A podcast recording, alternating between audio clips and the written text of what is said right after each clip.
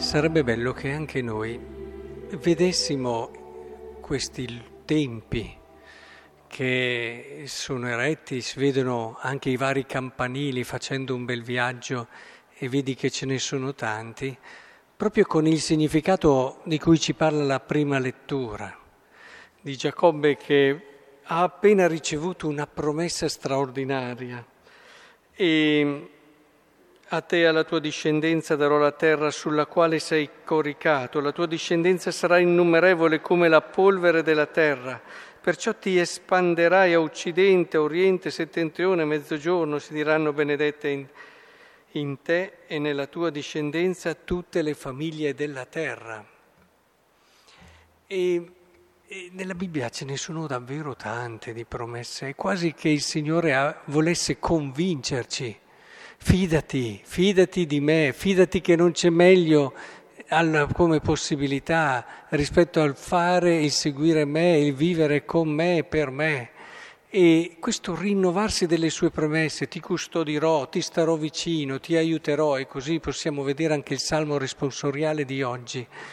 Al termine di tutto questo, visto che anche dice fa come una promessa Giacobbe, faccio questo voto, ecco, se ritornerò salvo, il Signore sarà il mio Dio. Questa pietra che io ho eretto come stele sarà una casa di Dio.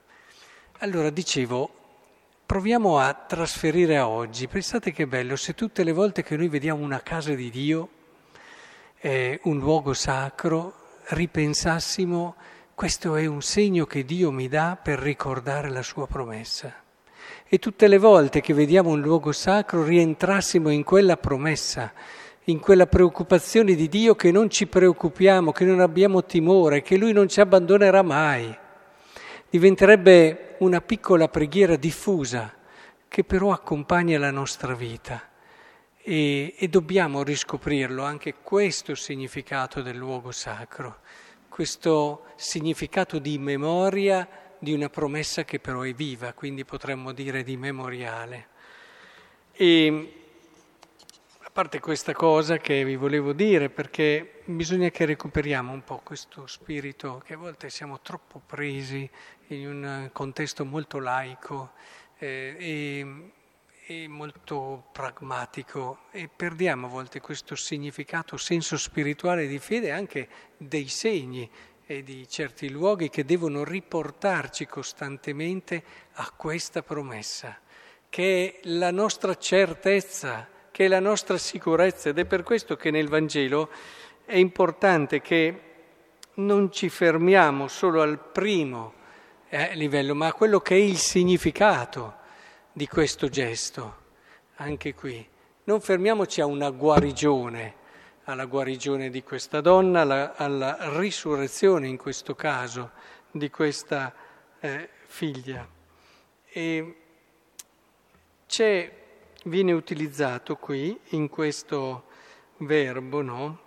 questo alzarsi, eh, viene utilizzato il verbo tecnico che dopo al capitolo 28 sempre di Matteo si utilizza per la risurrezione. E questo per dire sì, questa risurrezione che non è una risurrezione come quella di Cristo, ma è un semplice ritornare in vita, è però segno di qualcos'altro, di qualcos'altro di più grande e, e tutti questi gesti che Gesù opera a favore delle persone vogliono aiutarle a capire che è in Dio che troveranno la salute con la S maiuscola, è in Dio cioè che troveranno la salvezza. E vorrei che prendessimo da questo capo e da questa donna il loro coraggio, ma andassimo da Gesù e a toccarlo. Eh, adesso fra poco potremmo dire in modo, come dire, analogico rispetto a certe... Noi tocchiamo, tocchiamo Lui con l'Eucaristia, il suo corpo e il suo sangue, come questa donna che l'ha toccato, anche noi che lo tocchiamo nel concreto e gli chiediamo, gli chiediamo di darci la salvezza che gliela chiedessimo con questa passione. Non mi interessa se tu pensi che sia di salute, se devo passare dalla malattia, se devo passare dalla sofferenza, se devo passare dalla croce. Signore, non mi interessa, mi interessi tu, mi interessa la salvezza, mi interessa quella, quel futuro di pienezza e di bellezza che hai pensato per me. Vorrei che avessimo questa passione nel chiederglielo. Fa Signore che io possa stare con te perché non c'è niente di più bello e di più vero. Dammi questa salute dell'anima, fammi risorgere interiormente verso quella che è la prospettiva di vita che tu hai pensato per me. Perché io so che la tua promessa è vera e so che non c'è gioia e non c'è felicità più grande di questa. E chiediamoglielo al Signore con questo coraggio, con la fede di queste persone, una fede che però rispetto a queste persone che volevano qualcosa per adesso sia un qualcosa per sempre, un entrare in una dimensione e in una bellezza, in una felicità, in una pienezza che sarà per sempre.